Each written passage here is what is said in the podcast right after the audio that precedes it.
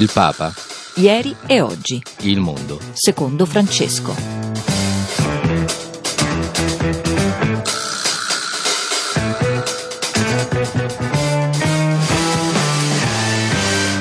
Ed eccoci qua puntuali alle undici e cinque minuti per il nostro eh, consueto approfondimento sull'attività del Papa e della Chiesa in Italia e nel mondo. Il buongiorno in diretta su Radio Vaticana, Vatican News da Antonella Palermo e dalla squadra di quest'oggi. In console c'è Vincenzo Proto, in regia Stefano Sparro. Dunque buon inizio di eh, settimana, buon lunedì tredici gennaio a quanti ci ascoltano da casa oppure eh, in auto, magari recandosi sul posto di lavoro oppure addirittura in ufficio. Vi ricordo subito il nostro numero per i vostri messaggi WhatsApp tre tre cinque dodici quarantatré sette due due. Vi ricordo che potete seguirci in modulazione di frequenza centocinque effe emme oppure in streaming su vaticanews punto va.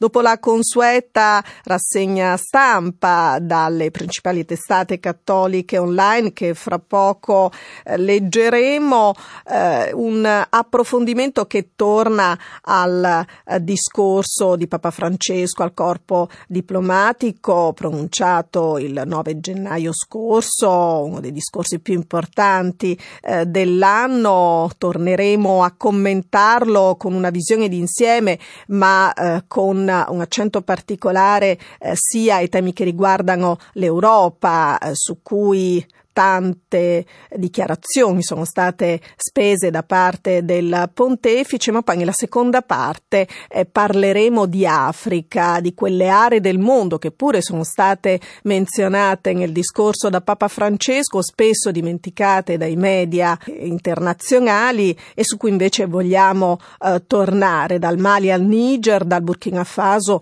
al Corno d'Africa. Ma direi subito di andare su Vatican News Punto va. Il Papa: è importante essere eh, battezzati da bambini, si riceve lo Spirito eh, Santo. Così nell'omelia della eh, messa di eh, ieri celebrata eh, nella Cappella eh, Sistina, come eh, di consueto eh, per eh, questa eh, giornata in cui Eh, si ricorda il battesimo di Gesù e eh, dove ieri sono stati eh, hanno ricevuto il battesimo trentadue neonati, diciassette bambini e quindici eh, bambine.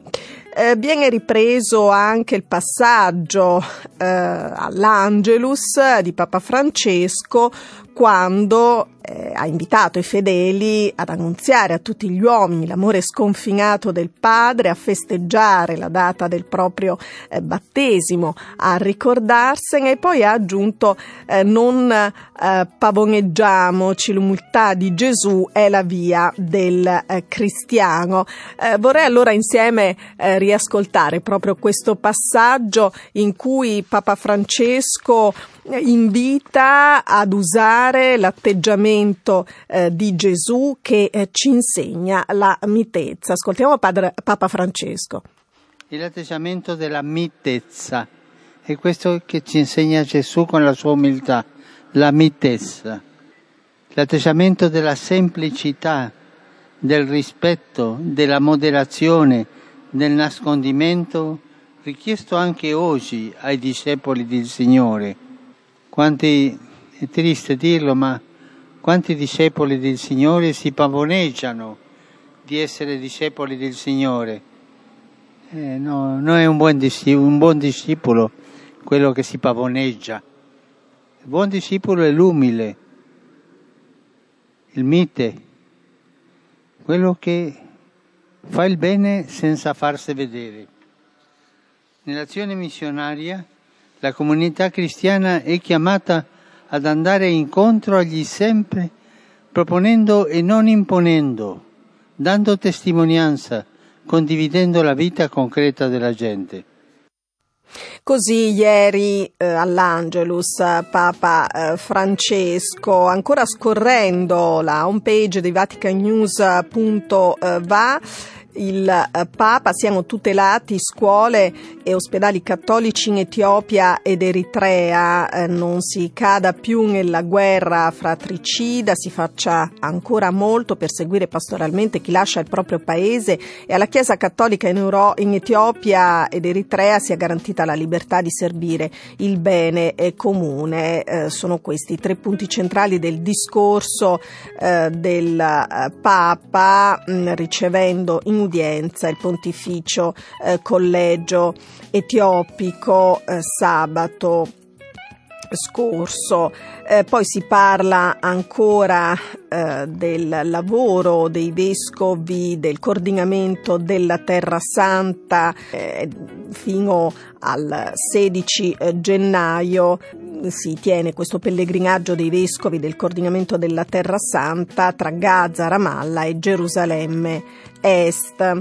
Eh, andiamo ancora ad Haiti, con dieci anni dal terremoto che ha eh, sconvolto la vita del paese. Lo ricorderete, quella scossa di magnitudo eh, sette, eh, con l'allarme tsunami, la conta delle vittime, pensate, ancora oggi non eh, definitiva. Ebbene, si ricorda questo eh, sisma e ehm, potete leggere su Vatican News anche eh, un po' di testimonianze. Poi c'è anche la conferenza episcopale del Venezuela, che rinnova al termine della propria assemblea plenaria l'appello a rispondere alla necessità del popolo, segnato in modo sempre più drammatico da povertà e instabilità. Ancora dalla nostra testata online, nuova economia, Assisi attende oltre duemila giovani per incontrare il eh, Papa e partecipare a Economy of Francesco, l'evento voluto da Papa Francesco che si terrà nella cittadella umbra dal ventisei al ventotto marzo. L'intervista con uno dei promotori, l'economista Luigino Bruni. Andiamo alle altre eh, testate Eh, online, tutte eh, chiaramente le testate cattoliche, eh, in pratica tutte eh, aprono con eh, la anticipazione eh, della, eh, del libro eh, che uscirà dopo domani, il eh, quindici gennaio, del eh, Cardinal Robert Sarah, eh, che è stato eh, firmato anche da Papa Emerito Benedetto eh, sedicesimo, e che eh, pubblica una riflessione sul celibato eh, sacerdotale. Il eh, libro che eh, esce per eh, Cantagalli, se ne parla praticamente sia su A C I Stampa sia su Vatican Insider, eh, sul eh, S I R. Leggiamo il titolo di A C I Stampa: Benedetto sedicesimo e il Cardinal Sarah pubblicano una riflessione sul celibato sacerdotale. Il Papa Emerito e il prefetto per la Congregazione dei Sacramenti ripropongono la forza del eh, celibato. Se il S I R di spalla invece eh, ci eh, proietta l'incontro del prossimo ventitré febbraio a Bari eh, sul eh, Mediterraneo, un incontro di pace e di eh, spiritualità. Manca ormai solo un mese a questa assise convocata dalla C E I, e che prevede la partecipazione di vescovi provenienti da tre continenti: Europa, Asia e Africa. Parla al servizio di informazione religiosa della C E I Monsignor Raspanti. Il Mediterraneo, dice, può essere un luogo di guerre o di voglia di unità, un luogo dove le migrazioni vengono associate alla ricerca della propria dignità, oppure al contrario, un luogo in cui i diritti umani vengono calpestati o derisi. Un mare di morte o una eh, punta mh, di eh, accoglienza. Più in basso leggiamo sempre da agenzir punto it eh, quanto eh, dichiara l'arcivescovo ordinario militare per gli Stati Uniti eh, d'America, che ha salutato la comunità cattolica di Gaza durante la messa celebrata nella parrocchia latina della Sacra Famiglia, l'unica della striscia. Ha detto: siamo qui per testimoniarvi l'universalità della Chiesa e la nostra attenzione e sollecitudine per voi. Il Signore ci insegna a non essere indifferenti davanti alla vita dei nostri fratelli e del nostro eh, prossimo. Così Timothy Broglio. I cristiani rifiutano sempre posizioni unilaterali. Poi ancora, in vista della giornata della memoria di Sergio Perugini, la guerra è finita, storie dei bambini sopravvissuti alla eh, Shoah. Si parla della miniserie in onda dal tredici gennaio su eh, Rai uno, quindi da oggi, che trova la sua originalità decidendo di raccontare il periodo immediatamente successivo alla guerra, i giorni dopo la liberazione in Italia. È chiave, altrettanto originale, la condivisione dell'elaborazione dei traumi della Shoah seguendo il percorso di ripresa, di riscatto di bambini ebrei sopravvissuti. Passiamo al nostro argomento portante di oggi, e cioè torniamo al discorso di Papa Francesco al corpo eh, diplomatico per un eh, commento eh, d'insieme. Intanto abbiamo in linea, lo salutiamo e ringraziamo, Gianfranco Brunelli, direttore del Regno. Ben trovato, buongiorno. Buongiorno, buongiorno a voi. Come senti di poter valutare, ecco, globalmente questo eh, discorso, forse il più importante eh, dell'anno? Certamente questi appuntamenti rappresentano un momento decisivo nell'attività diplomatica della Santa Sede, nel dialogo ufficiale con le nazioni, con i popoli. Quest'anno il Papa ha utilizzato uno stile Eh, nuovo, parzialmente nuovo rispetto al passato. Ha legato eh, il commento, le osservazioni agli avvenimenti internazionali, ai viaggi che lui ha fatto a livello internazionale. E, mh, è un'insistenza maggiore rispetto ai messaggi e ai discorsi al corpo diplomatico fatti in precedenza. Questo gli ha consentito di puntualizzare, Ehm, a partire dall'azione diplomatica della Santa Sede, i rapporti con gli altri paesi, di sottolineare alcune crisi, fra tutte certamente quella scoppiata in qualche modo alla vigilia mm. di questo discorso al corpo diplomatico fra Iran e Stati Uniti. Ecco, esattamente, su questa crisi eh, come ti sono sembrate le dichiarazioni di Papa Francesco? Ci sono due elementi. Uno è il tema del rispetto della legalità internazionale, perché in fondo, a pensarci bene, se un paese eh, come dire, compie un atto eh, ostile e l'assassinio di un esponente importante del regime iraniano è certamente un atto ostile nei confronti di un paese che ha uguale legalità internazionale, questo atto è quasi una dichiarazione di guerra, tra virgolette, potremmo persino dire così.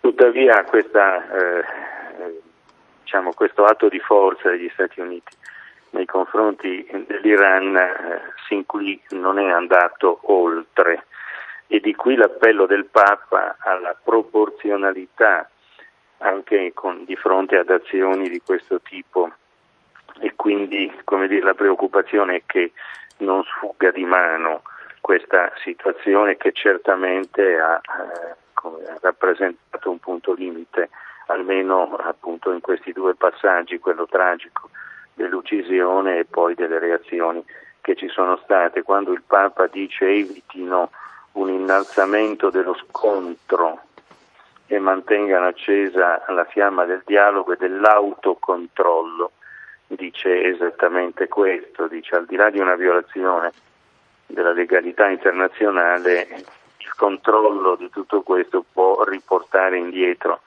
le lancette di un orologio altrimenti tragico. Il ruolo dell'Europa, il suo futuro e anche il modo in cui si può accrescere il senso eh, di eh, solidarietà. Ecco, all'Europa eh, tanta parte del discorso Papa Francesco ha dedicato, Gianfranco.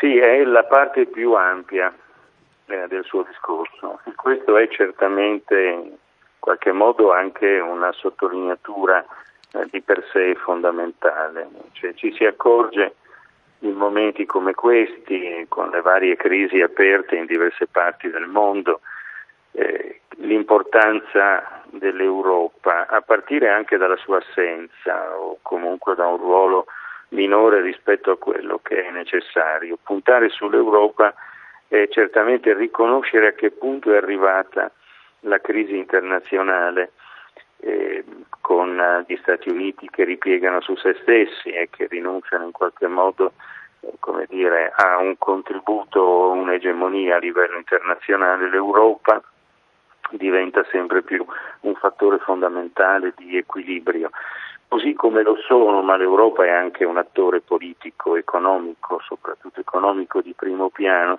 così come lo sono da parte del Papa anche le sottolineature sull'importanza degli organismi internazionali, quali oggi sono evidentemente tutti in crisi, ma lo sono non motu proprio, non a partire da se stessi. Gli organismi internazionali sono stati lo strumento che le potenze uscite, vincitrici uscite dalla seconda guerra mondiale si sono date come luogo di oggettivizzazione degli interessi comuni e quindi come la camera di compensazione per mantenere la pace, perché non esplodessero o non travalicassero i conflitti sotto traccia. E questo è il dato. La crisi delle Nazioni Unite, ad esempio, è lo specchio mm. del fatto che non... dal bipolarismo della guerra fredda a un iniziale unilateralismo americano e poi a un multipolarismo che non ha trovato un proprio equilibrio, una propria dottrina, chiamiamola così, definitiva, eh, la crisi di tutto questo non può non riflettersi sui grandi organismi internazionali, che a quel punto rimangono soprattutto delle burocrazie autoreferenziali, anche piuttosto costose. Ma qui il centro è di questo discorso è sull'Europa, cioè c'è bisogno di Europa, l'Europa è un perno fondamentale. E questo è un appello ai singoli paesi europei, perché oggi la crisi dell'Europa è la crisi dei suoi singoli paesi membri componenti, insomma. Tu personalmente come lo vedi il futuro dell'Europa, anche alla luce di questo auspicio di Papa Francesco? Quanto sarà capace nel suo complesso di farlo proprio? Ma forse l'Europa dovrebbe fare un piccolo passo indietro e capire qual è l'oggetto politico del proprio accordo vero, reale, per poter fare passi avanti. Mm. Se si rimane su un equilibrio che è puramente retorico, questo non può che ricondurci al passato e non al futuro.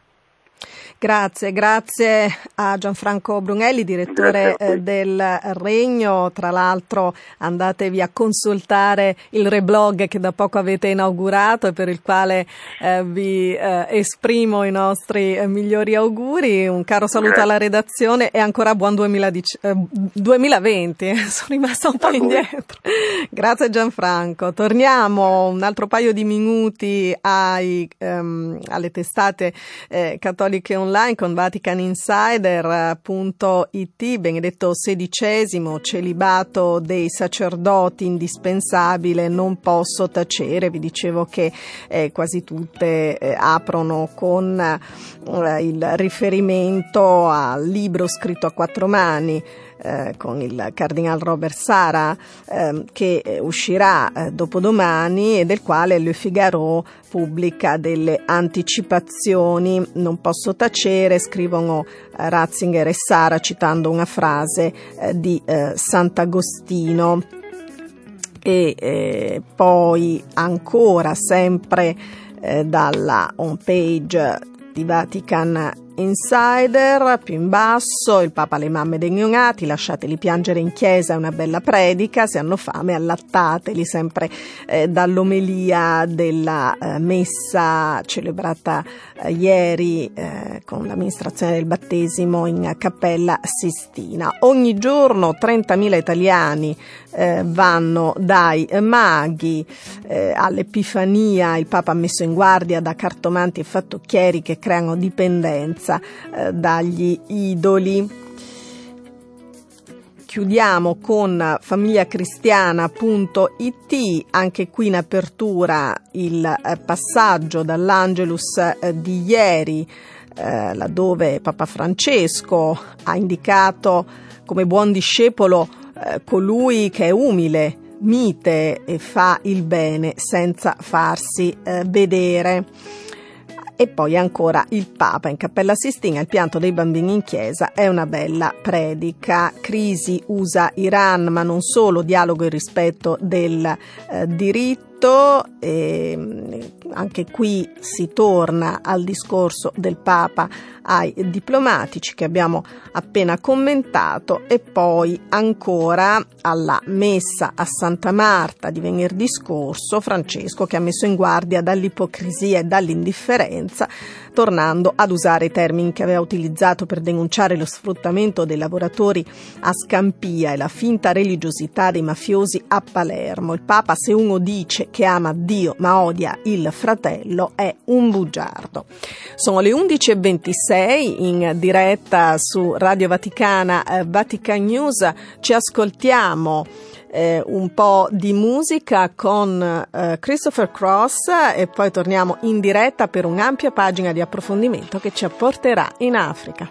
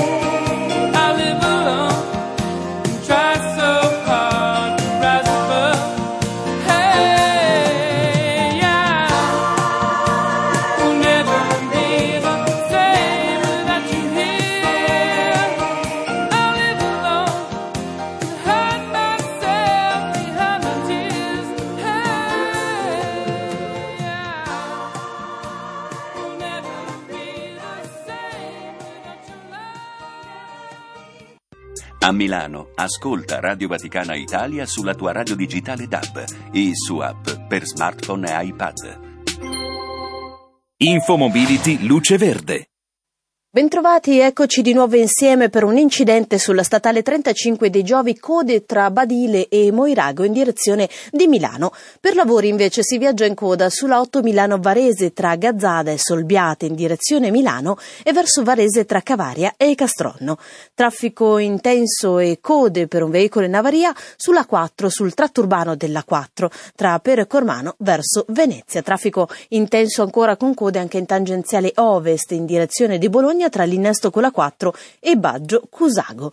Per quanto riguarda la città di Milano, troviamo rallentamenti in via Andrea Solare all'altezza di via Montecatini, quindi si raccomanda prudenza alla guida. E con questo è tutto, ci risentiamo più tardi.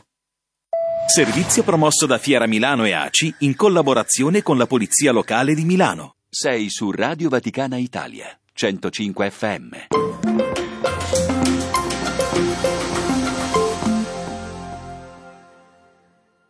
Le conflittualità e le emergenze umanitarie aggravate dagli sconvolgimenti climatici aumentano il numero di sfollati e si ripercuotono sulle persone che già vivono in stato di grave povertà.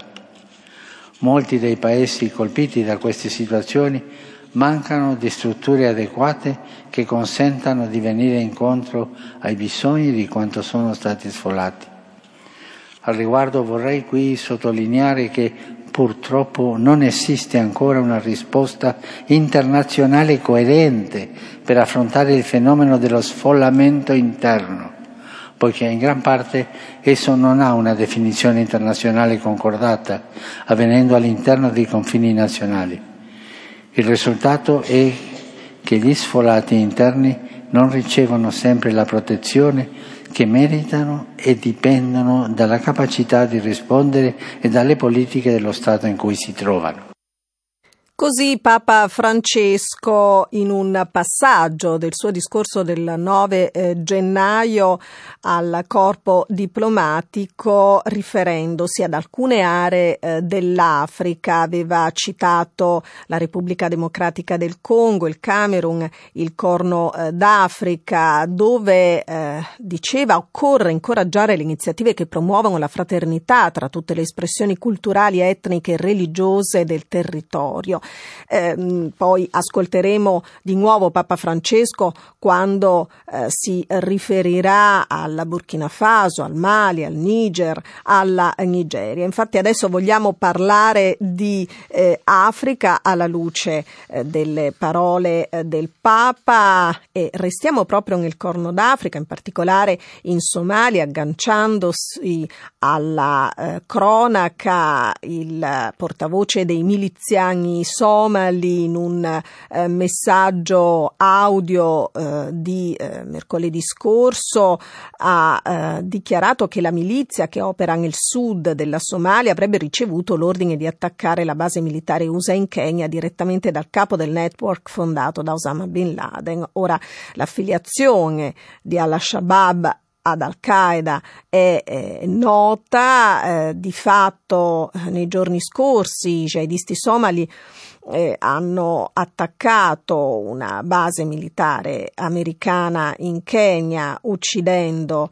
eh, dieci persone, tra cui tre militari eh, statunitensi, e l'attentato avrebbe voluto essere una risposta all'uccisione eh, di eh, Soleimani. Cinque giorni fa Eh, altri eh, morti e eh, feriti eh, in seguito all'esplosione di un'autobomba vicino a un posto di blocco nell'area del Parlamento eh, della eh, Somalia, nella capitale eh, Mogadiscio. Eh, insomma, la situazione resta eh, tesissima. A livello umanitario, come sono impegnate alcune organizzazioni di cooperazione internazionale. Parliamo di COPI e eh, andiamo proprio a sentire eh, qual è l'impegno di cooperazione internazionale in Somalia con la capomissione Deca Warsame. Allora, qual è eh, la vostra opera a sostegno della eh, popolazione? eh, siamo presenti sia al nord, dove si chiama Somaliland, che nel sud centro, a cominciare dalla capitale eh, fino a nella regione del Gedo, Dubai e così via. Noi facciamo sia programmi relativi alla resilienza che all'emergenza in Somalia. Stiamo facendo da più di eh, quattordici quindici anni che siamo presenti. Per la resilienza noi siamo eh, appoggiati come un consorzio, abbiamo sette organizzazioni, finanziati un po' da tutti, dall'Unione Europea a Danida, agli svizzeri, agli australiani e così via. Per l'emergenza siamo finanziati da OCHA, Nazioni Unite e ECO, European Commission, e facciamo, cerchiamo di fare differenza, aiutare le situazioni più gravi, più più disastrosi, dato che la Somalia è colpita da disastri naturali e non naturali, man-made disasters, come si dice. Cerchiamo di fare il nostro meglio. Eh, ci puoi spiegare in che modo? Di aiutare i più vulnerabili eh, in questo contesto, nel senso orfani, famiglie inabilitate a poter coprire i loro bisogni mh, di base in sanità. Per esempio in Somaliland aiutiamo a, alle persone affette dall'H I V, eh, dalla tubercolosi, abbiamo cinque centri, in sud abbiamo un progetto a Mogadiscio, la capitale, dove aiutiamo e sosteniamo quelli rifugiati che sono tornati sia dal Kenya che dallo Yemen, dopo che la guerra è scoppiata nello Yemen, aiutare a integrarsi nella comunità, quindi a fargli una formazione eh, su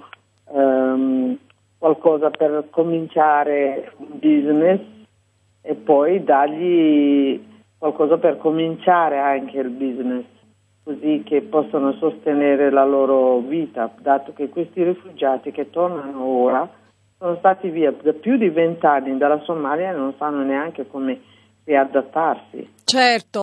Eh, dello Yemen sono andati perché sono è vicina, con, con, con quelle barche arrivano allo Yemen, mm. poi alcuni hanno avuto la possibilità di attraversare il confine, sono andati nel Kenya, altri nel, nell'Etiopia, altri in Djibouti, ognuno come era più facile, hai capito? Certo. Però dopo tanti anni è scoppiata la guerra anche nel Yemen. Certo.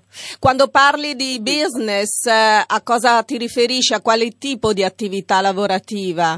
Eh, lo scelgono loro. All'inizio del progetto chiediamo ai diversi beneficiari cosa vogliono fare mm. per sostenere la loro famiglia. Alcuni, alcuni scelgono di fare mobile repair, computer, uno ti dice voglio lavorare come meccanico, come elettricista, come le donne dicono che vogliono lavorare in, in, in un parrucchiere e poi fare il tatuaggio del henna eh, per guadagnarsi da vivere. E noi gli facciamo la formazione per essere in grado di poter fare quel lavoro per tre mesi. Come risponde in generale la popolazione al vostro impegno nei loro confronti? Ah, benissimo, guarda, siamo apprezzati da, sia da, da, da, da, da, dalla eh, comunità che da, dal governo, da eh, autorità locali, in altri eh, eh, posti dove lavoriamo, lavoriamo anche con i clan elders che sono il punto d'appoggio più importante per la Somalia e sono, sono molto contenti di quello che facciamo per aiutare la loro comunità. Un tuo augurio per questo paese? Il mio augurio è che si fermasse questo massacro inutile, questa strage, questo insensato eh, uccidere e basta, che torni la pace. Grazie, molti auguri. Ah, grazie, grazie. Doli, constatare come continuino, in particolare in Burkina Faso, Mali, Niger e Nigeria, episodi di violenza contro persone innocenti, tra cui tanti cristiani perseguitati e uccisi per la loro fedeltà al Vangelo. Esorto la comunità internazionale a sostenere gli sforzi che questi paesi compiono nella lotta per sconfiggere la piaga del terrorismo che sta insanguinando sempre più intere parti dell'Africa, come altre regioni del mondo. Alla luce di questi eventi è necessario che si attuino strategie che comprendano interventi non solo nell'ambito della sicurezza, ma anche nella riduzione della povertà, nel miglioramento del sistema sanitario, nello sviluppo e nell'assistenza umanitaria, nella promozione del buon governo e dei diritti civili. Sono questi i pilastri di un reale sviluppo sociale.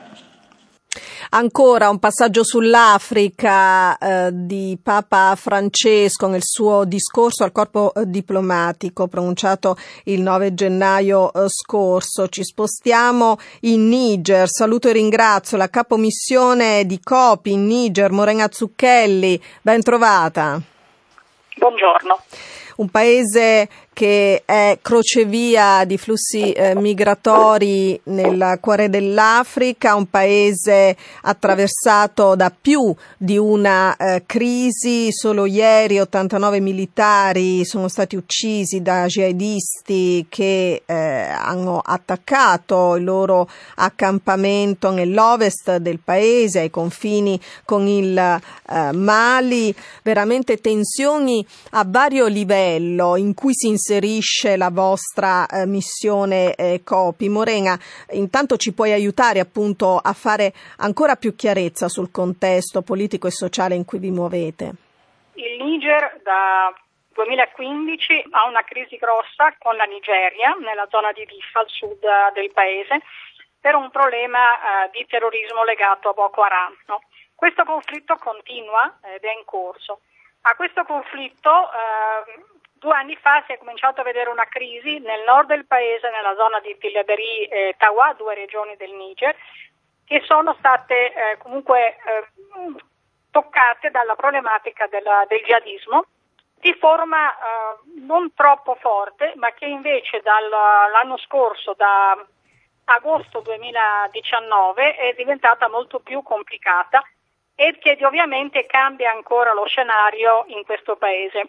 Inoltre, sempre l'anno scorso, nella zona a sud, a Maradi, ancora al confine con la Nigeria, a causa di grossi interventi da parte delle forze armate nigeriane eh, contro gruppi terroristi e di banditi, molta popolazione si è rifugiata nel Niger. Quindi diciamo che il Niger ha tre fronti aperti di conflitti molto grossi, e si parla di mh, tantissima popolazione sfollata e rifugiata all'interno, quindi i numeri sono veramente molto alti, e uh, su un paese con grossissime difficoltà di uh, risposte alla sua popolazione propria uh, per uh, quanto riguarda l'educazione e la sanità. Inoltre eh, tutti questi gruppi armati, sia Boko Haram che i gruppi jihadisti, si sono alleati con i gruppi um, di banditi, di delinquenti locali, no? E questo crea ancora una grossissima difficoltà nel paese. Come... Tutti questi attacchi, questi grossissimi verso Tiladeri, ehm, chiudono moltissime possibilità alla popolazione, perché per esempio tutti i trasporti in moto nella zona di Tiladeri e Tawa sono attualmente proibiti, quindi limitano moltissimo la mobilità della popolazione e soprattutto non ci sono possibilità di raggiungere centri sanitari, no? Come anche centri scolastici, che sono molto attaccati, soprattutto nella zona nord con Mali e Burkina. Questo contesto COPI come si innesta con i propri progetti? Allora, COPI è presente dal duemiladodici in Niger con progetti inizialmente di nutrizione e sicurezza alimentare. Non dimentichiamo, dimentichiamo che il paese ha avuto grossissime eh, crisi alimentari eh, in cui tantissima cooperazione è intervenuta. Eh, il paese, metà del paese è deserto, l'altra metà, la zona più al confine con il Benin, Burkina e la Nigeria, è irrigata dai fiumi Niger e dal fiume Ka- Ouagadougou, e che quindi può soddisfare in parte eh, le, le necessità alimentari del paese, però dipende moltissimo da importazioni di alimenti, no? Prendiamo il caso delle cipolle, per esempio, che sono quasi sempre importate non durante tutto l'anno, ma per la metà dell'anno dalla Nigeria e da altri paesi vicini, no? Quindi inizialmente sono progetti di risposta alle crisi alimentari e nutrizione. Dal duemilaquindici si è cominciato ad avere molti più progetti di risposta immediata ad emergenza per gli sfogliati e rifugiati, soprattutto nella Nigeria, no? Dall'anno scorso abbiamo tantissimi progetti di risposta alle emergenze eh, anche dalla parte del Burkina Faso e del Mali, no? I nostri interventi in emergenza sono soprattutto in educazione di emergenza, in appoggio psicosociale e salute mentale. Sono i due grossi gruppi di intervento legati da un parto all'educazione e dall'altra parte alla sanità. Eh, è molto difficile riuscire a intervenire perché eh, spesso il, il nostro personale è a rischio, quindi noi utilizziamo vetture, auto non identificate per riuscire a raggiungere molti posti dove possiamo soprattutto portare una risposta di salute e una risposta educazione d'emergenza alla popolazione molto giovane, no? Ah, oltre alla povertà, quindi come aggiunta alla problematica, come corollario della problematica della povertà, il Niger ha un grossissimo Uh, alto tasso di analfabetismo nel paese, soprattutto nei giovani. Alla luce di, di questa situazione sicuramente non facile, quanto emigrano, quanto fuggono dal Niger gli stessi nigerini? Ecco, i nigerini è un popolo che non è mai emigrato, è un popolo di grande accoglienza, un popolo dove tanti uh, popoli di persone di altri paesi vicini passano, è un posto di passaggio, ma i nigerini non sono mai emigrati, infatti in Italia voi avete nigeriani, ma non nigerini. Come mai? Perché, eh, perché uno da un lato sono molto poveri e quindi dall'altro non c'è l'accesso al mare e dall'altro eh, punto di vista loro restano un ottanta per cento una popolazione in area rurale. Quindi non sono, non abitano nelle città, la stessa città di Niamey, la capitale, arriva a un milione di abitanti. Quindi la maggioranza della popolazione abita in zone molto decentralizzate, difficile accesso delle zone rurali, quindi non si, non si muovono, no? I nigerini quindi erano ad Agadez dove facevano i trasporti, Tuarega, i trasporti attraverso le jeep, attraverso i cammelli, eccetera, ma trasportavano popolazioni che venivano dai paesi vicini, l'Eritrea, il Sud Sudan, l'Etiopia, e che volevano raggiungere la Libia o la, l'altra parte mm-hmm. del mare verso il Senegal, no? Quindi è una popolazione di estrema gentilezza, con grande capacità, con tantissime lingue, una grande cultura, e che però non subisce una grande vittima eh, della, eh, della, del mondo della migrazione mista attuale, di cui però non ha... non fa parte, i nigerini non emigrano, questo ci teniamo molto a dirlo, ma ospitano, eh, questo anche il discorso del, del progetto dell'Emergency Transit Mechanism messo in atto dall'H C R, dove il Niger ospita temporaneamente popolazioni eh, del Sud Sudan, dell'Etiopia, dell'Eritrea, sì. della Somalia, in grossissima difficoltà, che poi possono essere rialloccati in altri paesi. Quindi è un paese di grande ospitalità, attualmente vittima uh, di tre grandi, grandissimi conflitti di cui paga le conseguenze. Ti ringraziamo molto, Morena Zucchelli, capomissione in Niger per COPI, cooperazione internazionale. Un buon lavoro a voi e speriamo in sorti migliori per questo paese e chiaramente per tutto l'indotto territoriale che ruota attorno. Grazie. Grazie a voi, buongiorno. Il Burkina Faso, anche il Burkina è stato citato nel discorso ai diplomatici da Papa Francesco.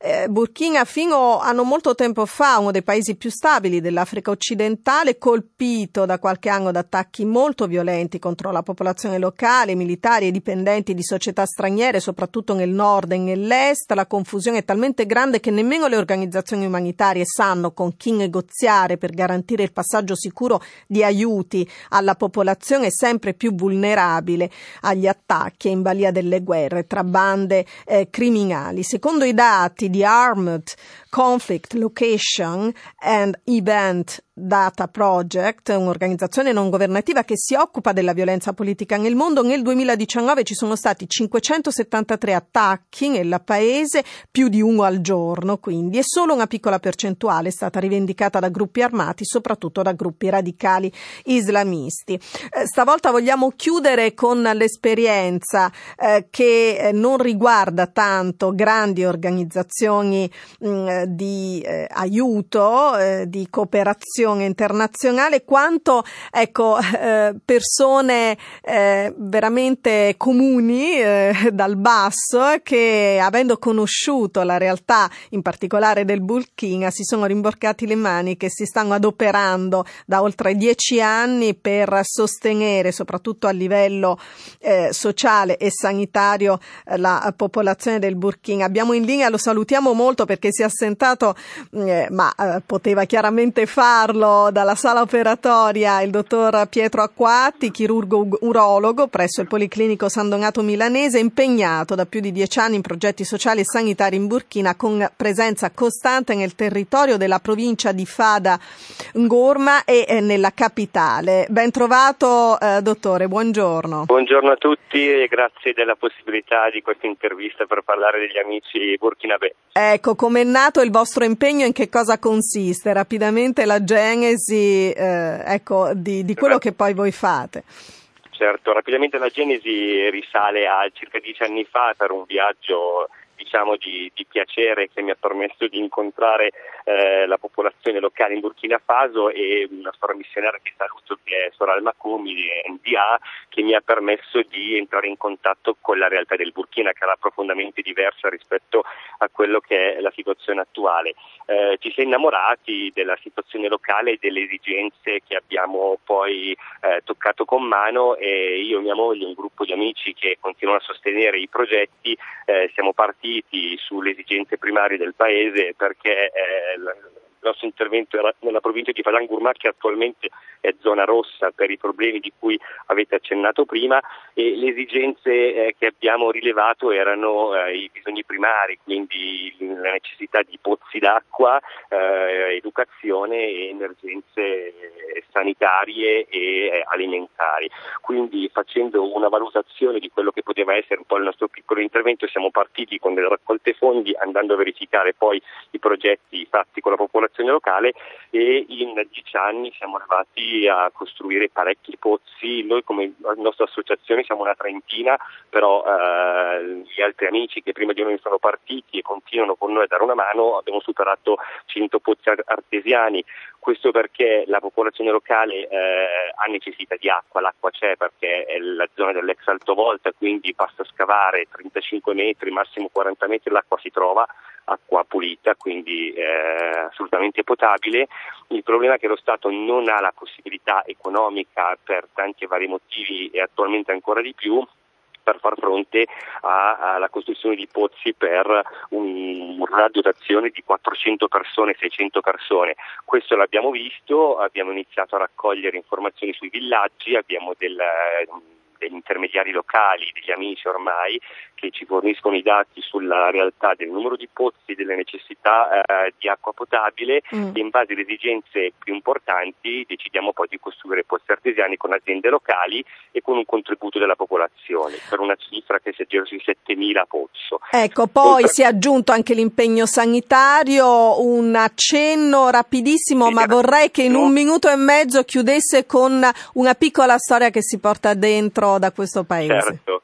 Certo, per quanto riguarda il discorso sanitario, essendo io un chirurgo, lavoro come accennato prima a San Donato, il mio primario Carmignani Luca, che è uno dei referenti della Società Italiana di Urologia, mi ha dato la possibilità di intraprendere un progetto sanitario che è partito due anni fa. Eh, siamo scesi per dieci volte ad insegnare, portando dei materiali, circa quattrocentomila euro di materiale laser, quindi anche di ultima generazione.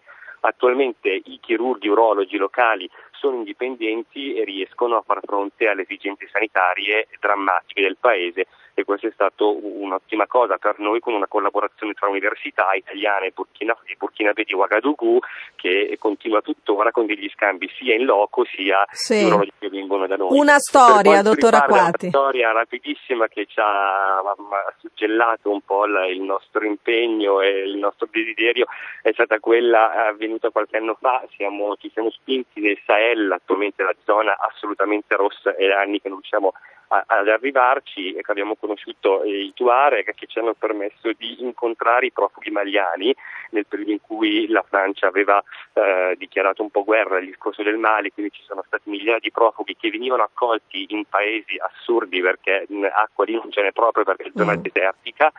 E abbiamo incontrato un, un, un amico ormai eh, ex eh, avvocato del, del Mali, che con la famiglia si era spostato, e gli abbiamo dato una mano per quanto era possibile mm. dal punto di vista di, di necessità primaria alla popolazione dei profughi, e la promessa, ricordo ancora sotto le stelle del, del Sahel, sì. eh, era stata: qualora nascerà una, una figlia qui eh, da profugo, eh, qualora fosse una, una bimba si chiamerà Alessandra, che è il nome di mia moglie, e qualora sarà un, un maschietto verrà chiamato come secondo nome Pietro, perché ed è accaduto ed è accaduto un anno dopo. E ci Bene. siamo ritrovati e abbiamo visto la, la bimba, che come secondo nome una vera e propria eredità, mi sembra. C'è un'eredità. Grazie. Grazie di questa Grazie, bella Antonella, testimonianza, e... mh, veramente eh, auguri a lei, a eh, ciò che avete messo in piedi finora e alle popolazioni che sostenete. Eh, grazie a Pietro Acquatti. Ah. Grazie a lei, grazie a tutti gli ascoltatori. Buona giornata. Io mi fermo qui, grazie, buon proseguimento da Antonella Palermo.